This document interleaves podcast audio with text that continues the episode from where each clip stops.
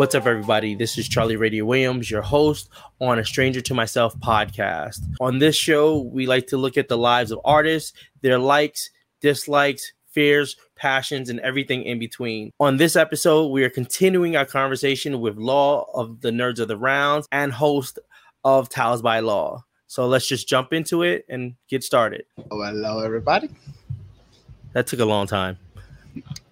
You're gonna get it that that took a real long time. So we I am still figuring out the intro of of this show, and as you can see, post prior to bringing Law in, it's it's we're getting it together. So right now we're on episode two of Stranger to Myself. Uh, once again, like I said, I'm joined by um, artist, creator, photographer, uh, a man of many talents, um, host and creator of Tales by Law, and co-host podcast host of Nerds of the Round.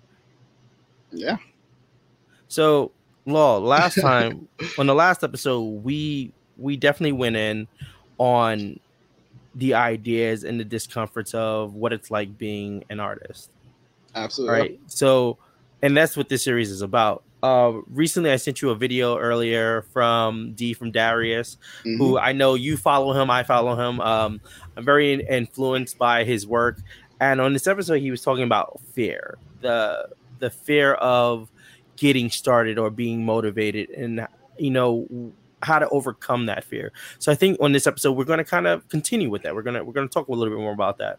Um, I'll kind of start. I know with myself when it comes to projects and when it comes to like being creative, I can fall down that rabbit hole of am I good enough? Am I not good enough? Or imposter syndrome, where I'm trying to figure out how do I go about creating you know i can give suggestions and and i can consult with people but sometimes with myself i know i get locked into this closet or this room where i'm filled with all these ideas but i don't know how to start where to go or how to even begin so let me switch this over to you Okay. I know lately you've been talking about, you know, your creative hiccups, mm-hmm. you know, wanting to get started with projects, falling into once again, you know, your own sense of uh, of a room of a closure where you you know you have these ideas, you want to get out there, you want to do something, but you're just stuck. So I try as as as much as I know that we are all somewhat influenced or ruled by fear. I think the only person I've ever heard that uh, doesn't have fear is Travis Pastrana, uh, but he has very intense nightmares, from what I'm told. Hmm. Um, yeah, he was one of he was one of my uh, people I, I was inspired by growing up. With that said, I always look at projects, or at least try to look at projects, uh, with a few mindsets. One of those being finish is better than done, or finish is better than perfect. Okay.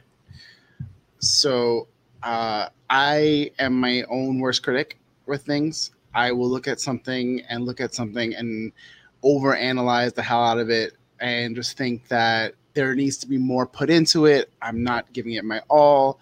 Uh, it's not showcasing my best work. It's lacking in putting my mark on it, whatever the case may be. Um, the other aspect, for a lack of better term, it's just fuck it.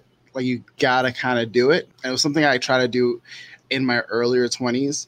Um, again, it's something that isn't particularly easy to do. I I find myself a lot a lot of the times when I am working on a project, the fear is a lot couple a, a lot of the times coupled by the anxiety of can I get it done? Will it be something that is worth the time investment that I made. We talked about last last time uh, leaving your stamp on like you okay. know are you are you making that are you leaving your legacy you know and every project wants to be at least another page in that book but you get the imposter syndrome you get the the fear and the doubt and then being able to like just put it out there uh have criticism even like the i think the hardest thing is for for me has always been unsolicited advice or criticism Okay. Where sometimes I I like to do art for the sake of art. I worked really hard to not perfect my craft because I, I don't think I'm ever going to perfect my craft, but to get to know my craft and make it familiar to me as like an extension of me. Okay. Um, and that's not without the people who have helped like teach me or influence me the, in all various aspects. But you get a sense of you get a sense of being very protective when you're putting something out there and someone's quick to like hey X, Y, and Z and just point and do this and this and this. And I've always been, uh, you know, I've talked about this in therapy where I don't know if it's my sense of like needing to prove myself or feel seen or feel validated in, in my efforts and what I do. But I'm always, especially now that I'm older with the things that I do, I try to be like super proud and have that tougher skin to just be like, nope, this is like I did it. Like I did it. I did the thing, mm-hmm. no matter what anyone says or wants to say about it. Okay. But do you think that and let's talk about being proud because I think sometimes artistically there's moments that we're proud and there's moments that we're prideful.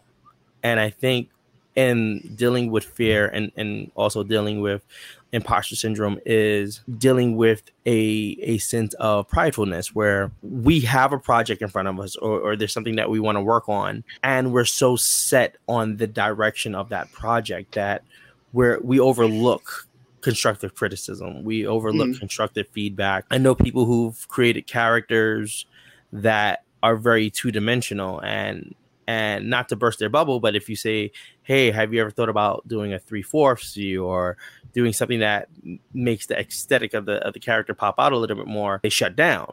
And I know mm. what that's like too, like you know, shutting down based on criticism. Um, uh, getting handing out scripts and then uh, scripts of stuff that I've written, and then having somebody turn it back to me and be like, "Well, you're missing this, you're missing that," mm. and instead of using that as a motivation, I'm now stepping back because I'm so prideful in my own uh object objectivity of my it. work. Yeah, you know, like like I created this and now I'm like, oh man, like like how how you know how how did you see something that I didn't see? I should have saw that mm-hmm. to the point that it hampers me from moving forward. Mm-hmm. So I can imagine that for you. So I remember earlier you were saying uh, in, in episode one you were talking about writing your book mm-hmm. you know, that you went through different parts. So you had your book already flushed out and mm-hmm. written, but then in your mind, you were or you kept setting these other stages of okay, you know, maybe I can do this, maybe I can do that, instead of just dialing in on just the book itself. Mm-hmm. So you covered a lot just now. So I, I'll, I will say, like, when it comes to approaching something, let's go back to me uh, being a uh, spoken word artist. I used to like do open mics and, and what have you. Uh, you kind of I've, I've always been the guy who never did the same poem initially first. So I always rotated whatever first poem I had. And that first poem I had would always be like my sacrificial lamb poem, the one that I used to shake out the anxiety, the cobwebs, the fear, and kind of push me through. And then as I got more into it, uh, as as Darius talked about it, repetition of doing that allowed me to use my fear to push through a lot of those moments, and I get excited for the fear. Um, there's a great uh, there's a great quote in uh, the Italian Job where he goes, "Fear is good; it'll keep you sharp." Mm-hmm. Like I always love that line, but when it comes to now the fear of critique and your pride, like you should always be proud of what you put out there. There's always that line. Case in point, the, the one of the characters like always comes up uh, for me is like Vegeta.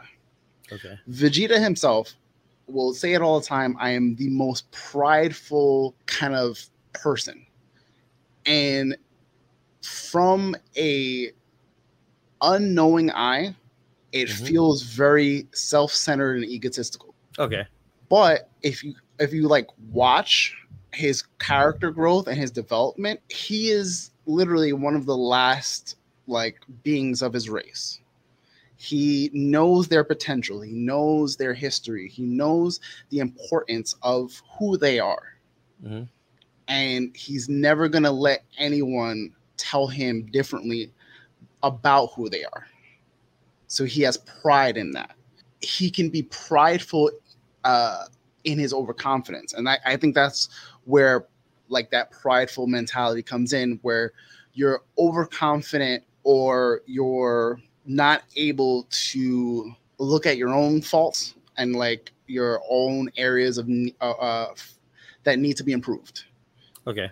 Yeah, cr- man, critique is a, a very hard one because you're on the one side. I will say critique isn't something that everyone can do. Everyone can give critique, but it takes the right critique to actually positively, I think, uh, affect the person that you're trying to give the critique to. Or how about how about this? Anyone can critique, but mm-hmm. not everybody can give constructive criticism or constructive feedback. Yes, I think it's think it's more of that. You know. Yes, it's that it's that kind of thing where like it's not what you say, but how you say it. Mm-hmm. And I know the world is a very cold, bitter place, and they're just gonna be like, "Yo, you take your L's, you take your licks, and whatever the case is." But as, as someone who's worked with kids most of his life, I know that how you say things can greatly affect a person. Oh, I almost want to ask Sean what he means. So uh, right now, uh, just to to kind of clarify, so uh, the show is being produced by Sean Luke, um, host of the Geektopians as well as the G's for Geek podcast. He's actually kind of monitoring everything and you know so pretty much he's saying to us uh isn't there a very thin line between that? So i guess he means a very thin line between critic between criticism and constructive feedback. I think this is i think this is more of an interpretive thing because mm. once again every anyone can criticize something. Anybody can give their opinion on something. But to law's point it's really about what is actual feedback you know something that you can take review and walk away from having more of a of a wider lens versus a, a comment that may be very narrowly focused into an area that that person may not may or may not have actual knowledge of what they're talking about. It, it also goes back to our last week point of how people learn. So if you're going to give someone a critique and they're not the mentality or headspace to know what to do with that critique, mm-hmm. then it's going to fall on deaf ears, or that's going to be the thing that just plays in their head forever because mm-hmm. they don't know what to do with this critique. It just that, comes at you, and you're like, I've never been able to fix whatever that problem that they saw was. Yeah, but I think that's on both sides. So there is there is oh yeah, the, there, there, you know that is definitely a two way street because mm-hmm your ability to give a critique is only as good as the person's ability to take a critique. Yes. Or and to understand that like I was I promise you I was just having this conversation with uh with Turt the other day about especially with friends and like like mm-hmm. really like people who care about you and your work and what you do. They're only going to criticize you and criticize the things that you do because they care. Mm-hmm. They wouldn't take the time and energy to do it if they didn't care. Mm. And obviously, there are people who do it for a professional thing, and you know the whole whole nine. But that still goes with who's giving you the critique, how are you getting this critique, and what are they critiquing? I think the the viewers can agree, especially the creative viewers. Um, there's this thing where it says if you're trying to build an audience, the the worst people to build an audience with is your friends and your family because your friends and your family they're not going to give you constructive feedback. They're going to give you the I support you in whatever you do, and they're not mm-hmm. really an audience to go to. Um, and this doesn't mean that you may not have amongst your family or your circle of friends someone who is within the field or or very observant to either you know photography or or just the medium in general. Mm-hmm. But more often than not, when you're getting started in being in in the road of showing that you are an artist, you're an artist, you're creative and you want everybody to take part in seeing your creativity not everybody can be a part of that you know or at least right. in the way you you want you want them to connect with what you're doing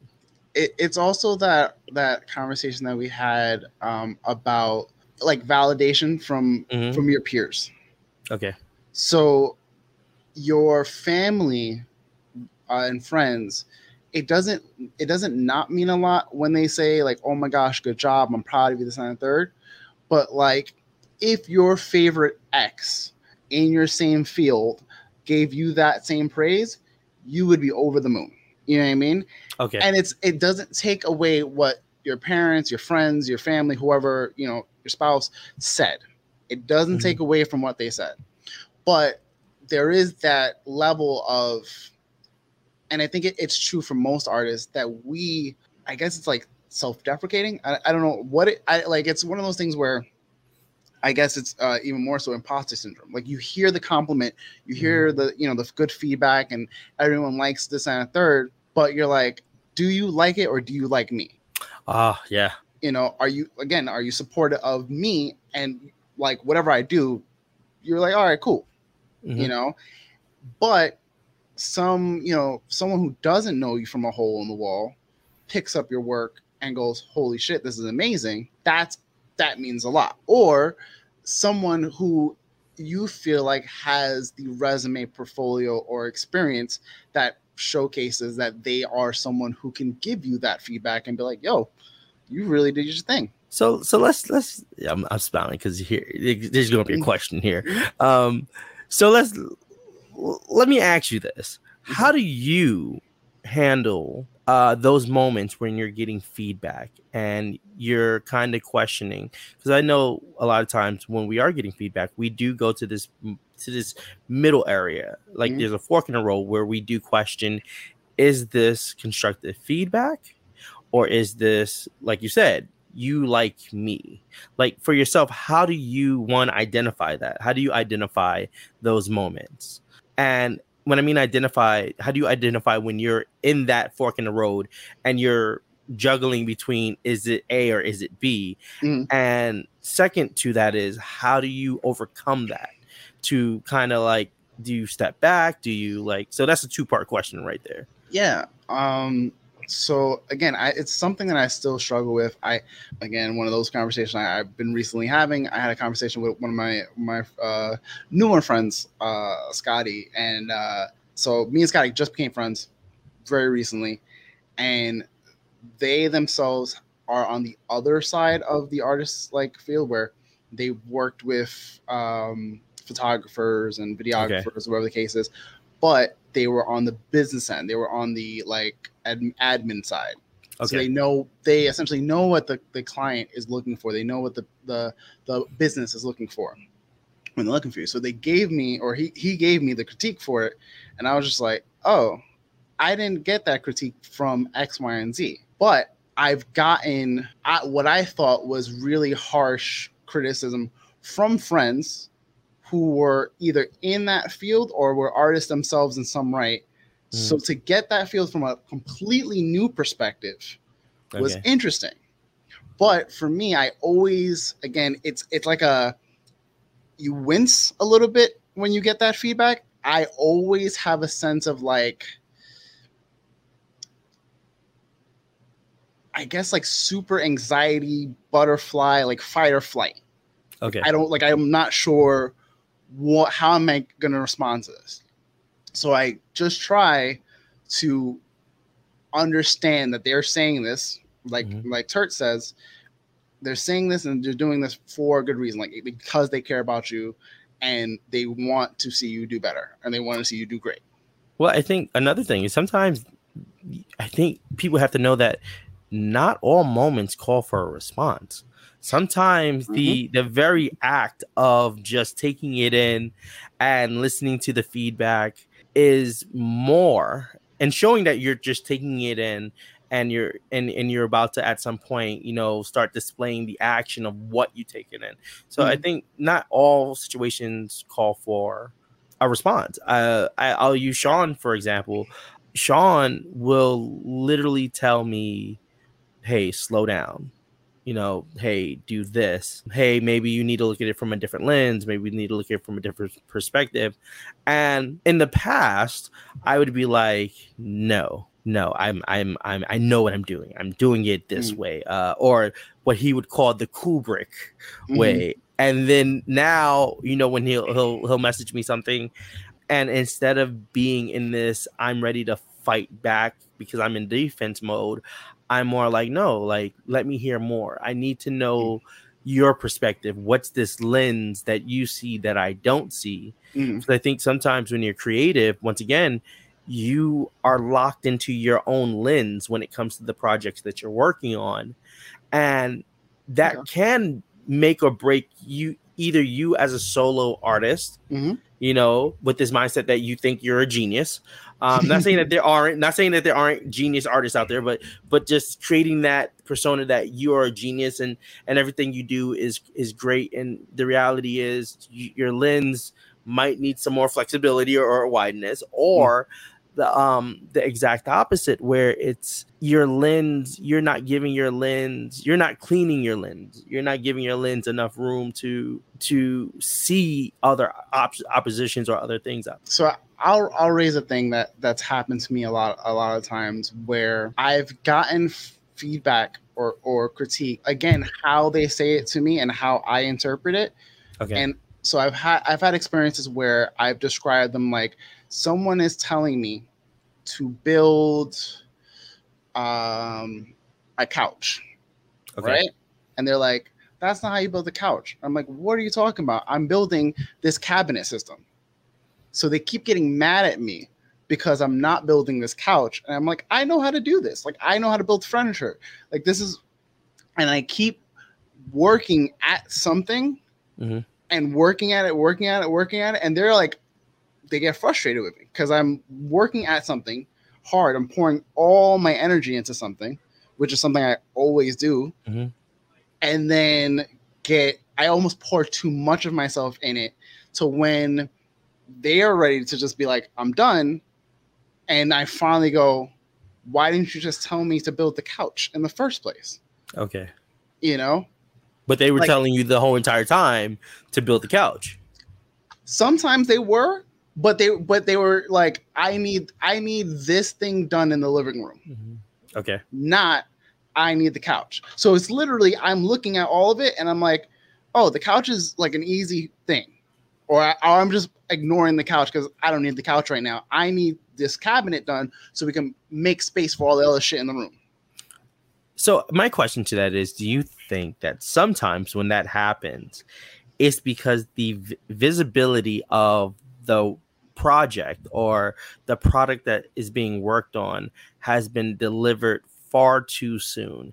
And what I mean by that is, um, a lot of times we will be so excited with you know songs that we're working on, uh, videos that we're working on, uh, photos or or just some form of storytelling that we're working on that we want another view and opinion from the audience, but we we rush a product that either isn't even fully started or it's it's not even fully completed to even mm. be in the presentation phase mm. that we get frustrated at hey i just wanted to show you this and instead of verbalizing and just saying hey i just wanted to show and share this with you we mistake that for or i think the perception becomes oh if you're sharing this with me then you want my feedback and i think there's where the miscom- the miscommunication is because there's no clarity. There's no, right.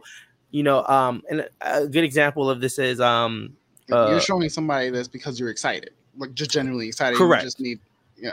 Uh, now a good example of this is um I had a a a friend an ex um a person I'm okay. going to say a person a, a person who they were they are very talented in what they do, whether if it's illustration or collage pieces or painting. Mm-hmm. And at the time, they would come to me and they would ask me to give them constructive feedback on their artwork.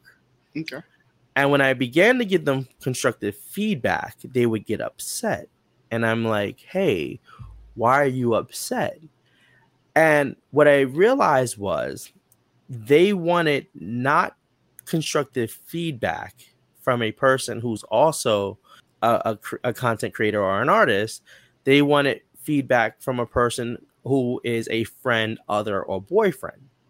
So I had to dial back, and whenever they showed me their artwork, I had to kind of suggest, hey, I can give you constructive feedback, but I need for you to tell me what kind of constructive feedback do you want? Mm-hmm. Do you want the constructive feedback of a boyfriend? Or do you want the constructive feedback of someone who's creative?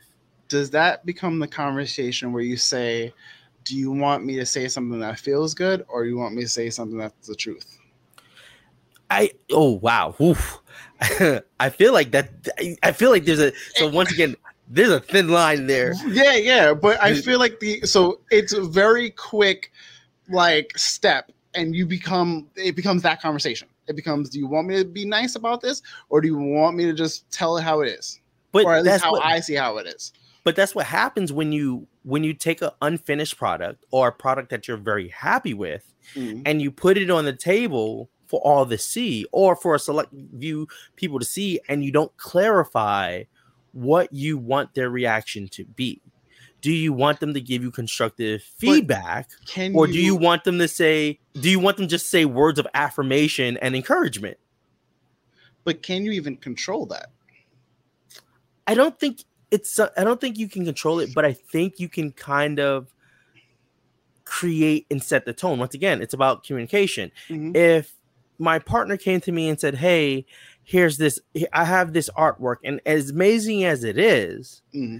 I can once again i can be very critical and give constructive feedback and and and also provide you know maybe some solutions to things that they're having problems with or go talk about the detailing or what's my perception of what they're creating but they may not be asking for that they may just be asking for something very simple and that's words of affirmation to be like, hey, how do you like this? I like it. I like it. Why? Now, if they start going to details like, why do you like it? Okay, that sets changes it a little bit, but I'm going to go based on their on what they're asking me, not necessarily what they want, but what they're asking me. And it's a very slippery slope to say mm-hmm. like giving them what they're asking me versus what they want, because once again, if they ask me, hey, what what do you like about it? Once again, I may end up crossing back into that constructive feedback area, but I have to be able to watch my words and just be like, okay, you know, I like this because your use of colors, your use of material, um, mm-hmm. it pops. Um, and I've always learned to stay away from the word like. Uh, I had professors who said, whenever you're describing art to someone, and they ask you how do you feel about it, don't say the word like and i know i said it like twice but you don't say you like something because like doesn't really tell you anything. I can look at your photos and be like you like charles how do you feel about my photos? And i say well i like them in your head you're automatically going to be like well what do you like about them so that's why you stay away from like. So if you say charles can you take a look at my photos? What do you think about them I there's more words in the dictionary. Hey, I think your photos pops. Um, I really enjoyed the contrast. Mm-hmm. Um, your where you have your photos, the the setting or um the perspective that you're creating in your photos. That's it gives me the that, vibes of, or it feels like uh and those are still words of affirmation mm-hmm. because now it adds to your creativity and it also says that I acknowledge your work versus I like. I like your photos. I like your videos. You know, that's that's no different than going on YouTube and posting a video and somebody being like, I like, but not commenting. I like. Yeah. So. Yeah. I mean, yeah, it's not wrong. Not wrong. So, uh, well, uh, well, what was that, Sean? You said that so our producer Sean is saying half 50 50 on that. Um, I mean, once again, it is it is a slippery it once again, it's a very thin line. I think I'm very happy that I use the words affirmation, words of affirmation. Mm-hmm. It does make you question at time, and and audience, please let us know as well. You know what works for you, uh, words of affirmation or just an other.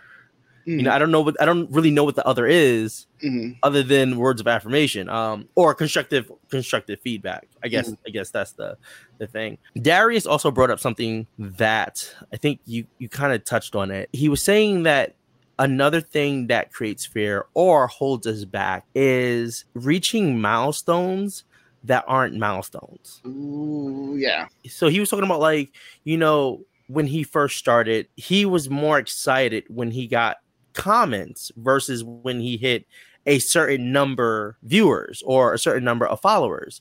And i think that does relate sometimes to to like our creative processes. Because i know for myself there's been times where like i've put out stuff mm-hmm. and i was more happy to have a conversation with people than when i got to a place that more people wanted stuff. I became overwhelmed and i didn't feel necessarily moving forward or or or wanting to produce more for some reason like i just kind of became self-deprecating because i was mm. like I think the idea is that the bar is high, or maybe I'm confusing what he's saying, but I feel like in this situation, the I set a idea that the bar is high, um, and that I'm not able to match the bar that I set.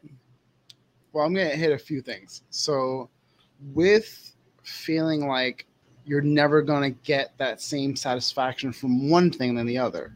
So, like. Mm-hmm uh, I feel like that comes from a place of of never kind of being satisfied. Okay.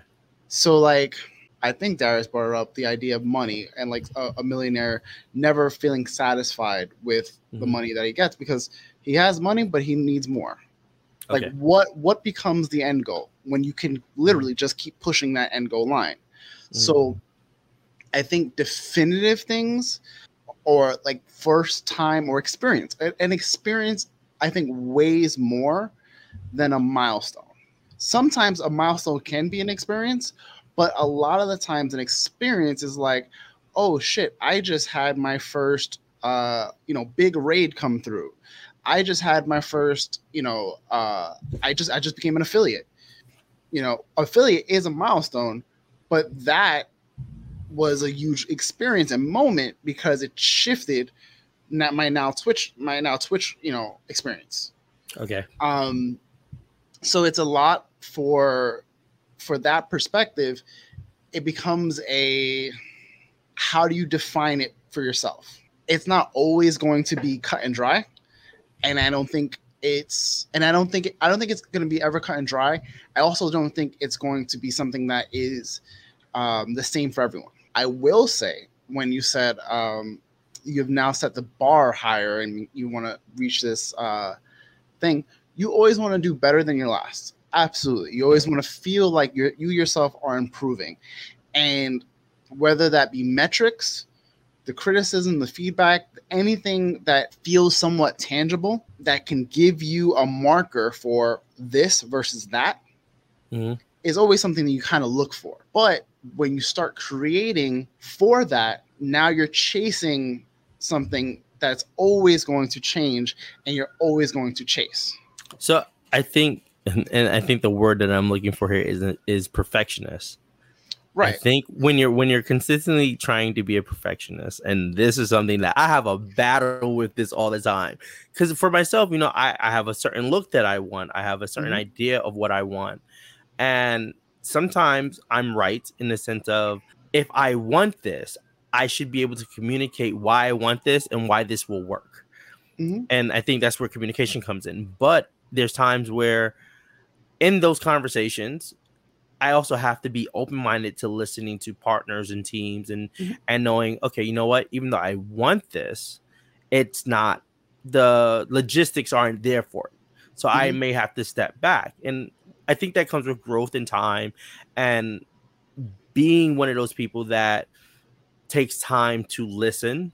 Um, but I can imagine that we also have people who are still struggling with that that hmm. you know they want to not want to but their internal instincts when it comes to creating is that they are a perfectionist and they don't know know how I want to say humble themselves dial okay. back. I, I, don't know what the correct. um Well, so all right, one, it kind of goes back to my earlier point from Peter. Uh, I stole it from Peter McKinnon, uh, but done is better than perfect. Okay. It also goes back to the uh, to the idea of uh, I think it was uh, Sarah Dietschy who was like one for me and one for them. So when you create, you want to create for yourself just your own passion project. You don't mm care about the analytics. You don't care about like you're not chasing any of that, right?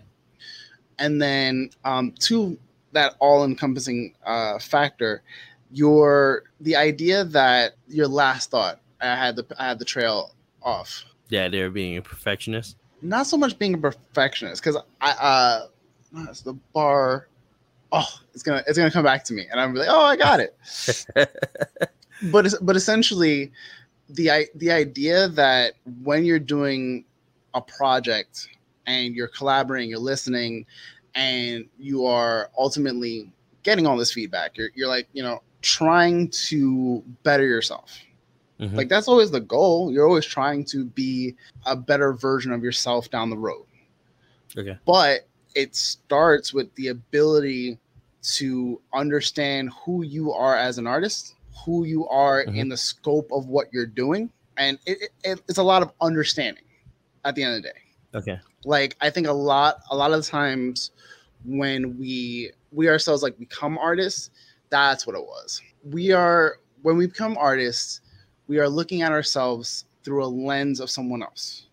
We are comparing ourselves to someone else. Mm-hmm. Art, in and of itself, is a very subjective thing that, when commercialized or criticized, now becomes objective. But that defeats the purpose of art because art is like I, almost any philosopher has always said art is meant to be subjective art is meant to be interpreted interpreted however you interpret it but once you start making it definitive now you start losing the ability to have that interpretation be whatever you want it to be so i i, I slightly disagree and the reason I do is because I think that there are you certain learn, rules. You learn you, rules you, for you, everything to be able to break. Correct. And I and I think that oh my god, because I have I am so back and forth with this, right? Mm-hmm.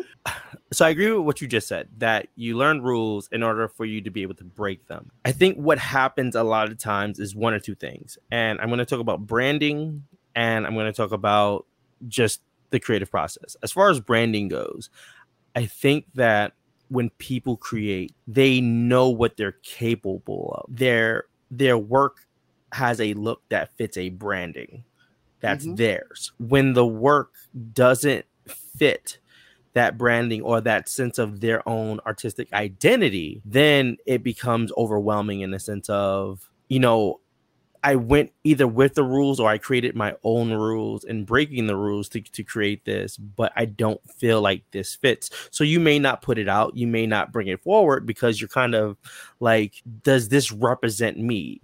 And it, it may not. I, I used to tell my mom that um if I don't sign if I don't sign one of my paintings, then that painting isn't brought to life yet.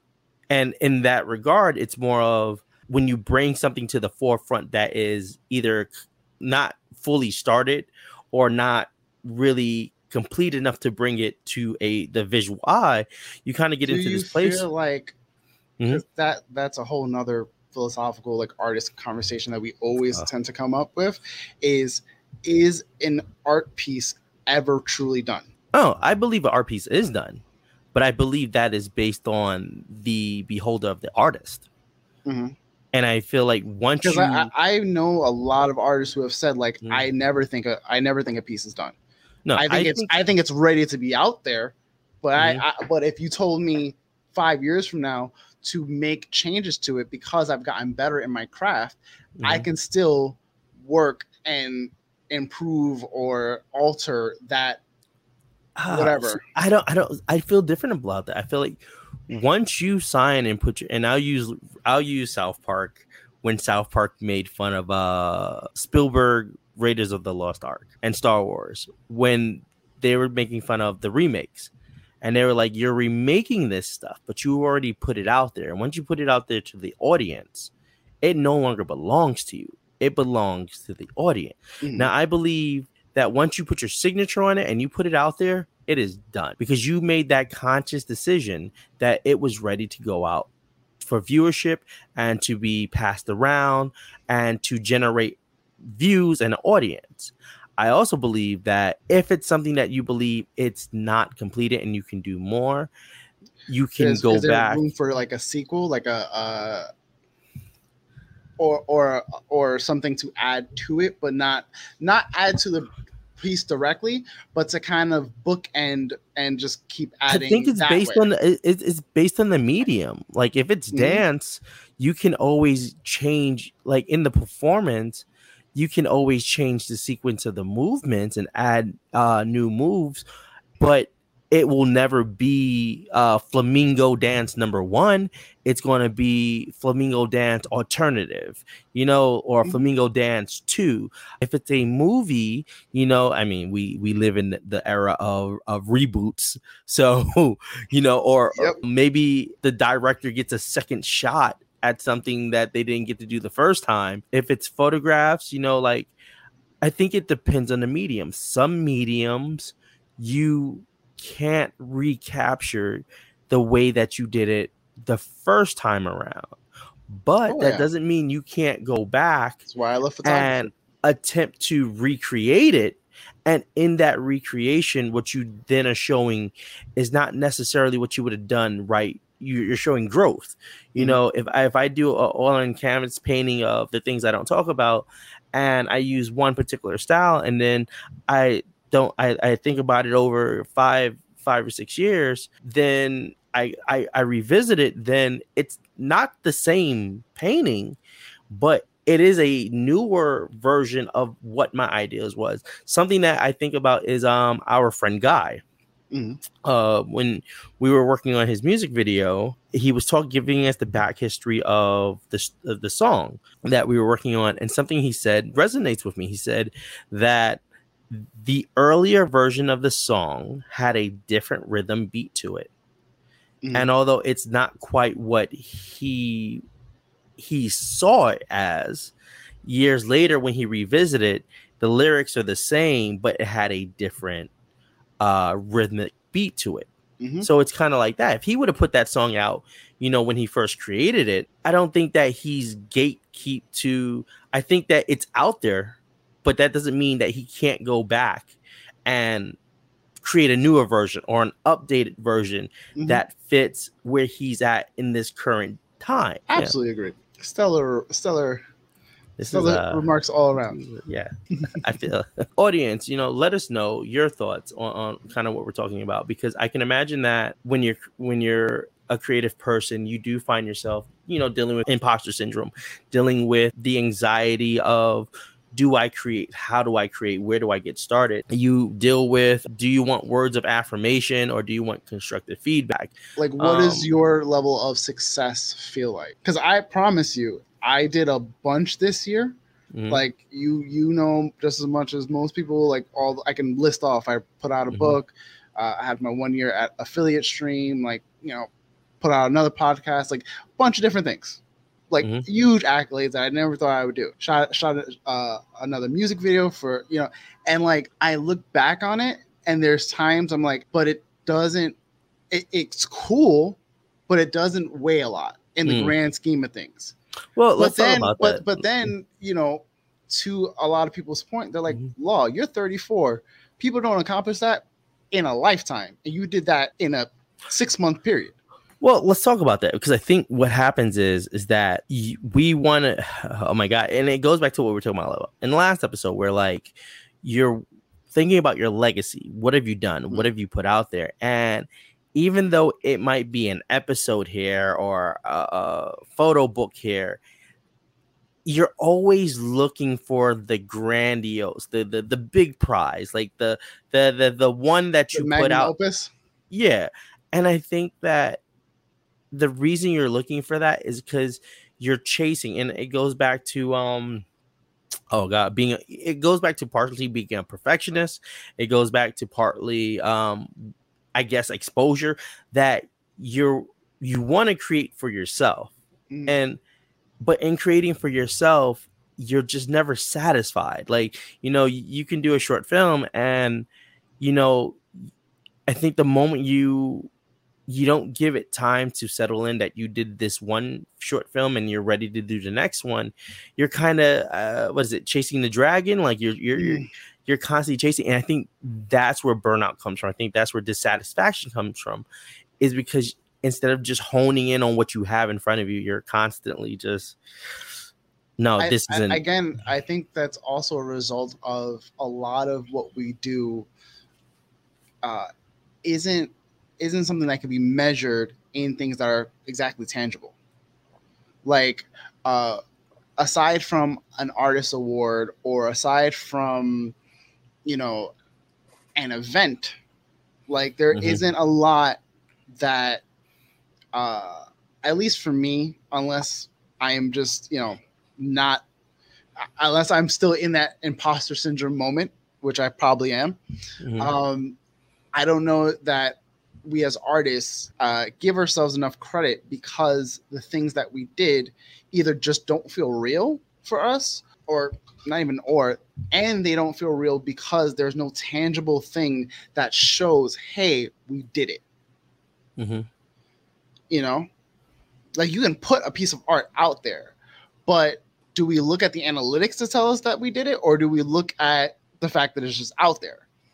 Or do we look at an award that may come or like you know what's the marker for us that gives us that sense of validation? I think ultimately a lot of us are just seeking that validation so that this feeling of like being somewhere and like i know for me a lot of people you know have been like dude you've done so much. It's awesome. And i'm like no. I've i've just been like I- and it's happened so many times where mm-hmm. I, I am constantly i guess downplaying accolades or just being overtly humble whatever you want to call it but i think a lot of me just feels like i haven't done enough or i'm not where i'm where i'm supposed to be i'm not where i want to be so how let's- can this measure to where i am if i if this means so much why am i still here So let's go for a circle, full circle here. Do you think that is the self-deprecation part? That absolutely you have these accolades, you have a list of things that you can you can show somebody. You have a portfolio, like you you've done things, but for yourself, there's a doubt that comes in because you always feel like no matter what you've done, you're never done enough. You just never, and I think the the the amount of never being able to do enough is added on when your skill set is not just in one medium. I think when so Mhm. like when your when your medium is in digital design and photography and in film, like and you have these accolades that say, Hey, I've done this, I've done this, I've done this, you just never feel like it's it's enough. And I've had that too, where I've had friends who are like, Hey, you know, you've done this, you know, you you supported this, you've put this out into myself. I'm like, no, I don't, I don't, I don't feel like I done. I and and and and I will share this because I know in my own experiences, I do beat myself in the head a lot. Like, and I have to constantly take time, step away, um, so that I can put myself in a position that I am thinking rational and not irrational. I'm thinking in the sense of, you know what? Yes, I am working on this or I have put this out. It will take time, but what is it that I'm really feeling? Where is this angst or this anxiety come from? Mhm. I think a lot of times that anxiety comes from not putting out enough or feeling like there's not enough time to put out what you want. So you so even though you might have put out maybe within 2 years five or six things, those five or six things might had e- you know either a positive or just a sense of review, but you just still feel like it's not enough. Mhm. And you start extending out to like excuses of, oh, it's time. I don't have enough time, or I don't have enough resources, or I don't have enough people, or uh, it's just lot me. well, and that and that's hard because I know, especially now, it's like we said before, it's so hard right now to be an artist. It's so hard right now to be a creative when it's become so obvious that artists aren't really valued. I think people like art, people don't appreciate the artist. I should say, Hmm. without getting too too deep into it. I think it's really hard to feel your work has, you know, made this great impact and all this other stuff when, you know, you're again, you're chasing that dream. You're chasing, chasing, chasing, chasing, and there hasn't been anything that's that gave you the the satisfaction Mm-hmm. because you know again those five six things that you did are not a ta- again it comes down to it doesn't even have to be a tangible like physical thing Mhm. but something that goes that was it Well, I think the other there's another lens that we're not looking at. Mhm. I think it comes down to also exposure and viewership.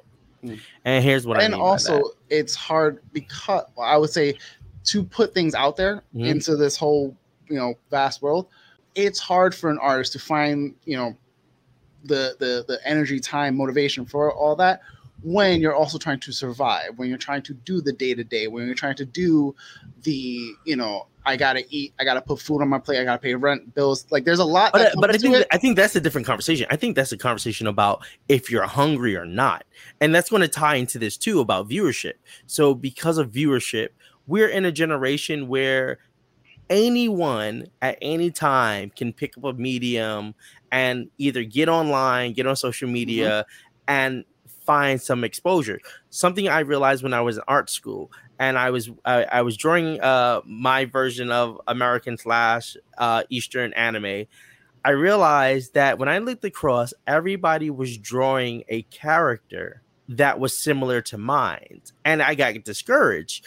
But it also put a perspective in my mind that I am not the only one out there doing this. So when I look at TikTok and I look at Instagram and I look at, you know, the the new age content creator, there are so many people out there who really do put work into what they're putting out there, and there are people who just put out, you know, the Seinfeld method. Just this is something that's about nothing that I'm just going to put out there, Mhm. and they get viewership. And because there's so many so much uh, you can say it's saturated whether if it's podcasting whether if it's dance whether you know there's so much to take in we're all contending because now we're all on equal footing. I don't know if it's the the the downside of capitalism or but we're all contending to to get viewership.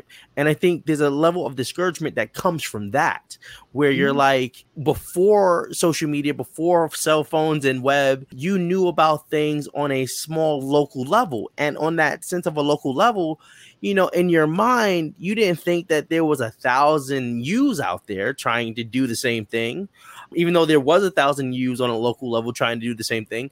But now that we're in this international people are working to to put out their own content you're like there's that discouragement that comes from that because now the lens is wider. What you do is being looked and this goes back to branding too or um being a perfectionist.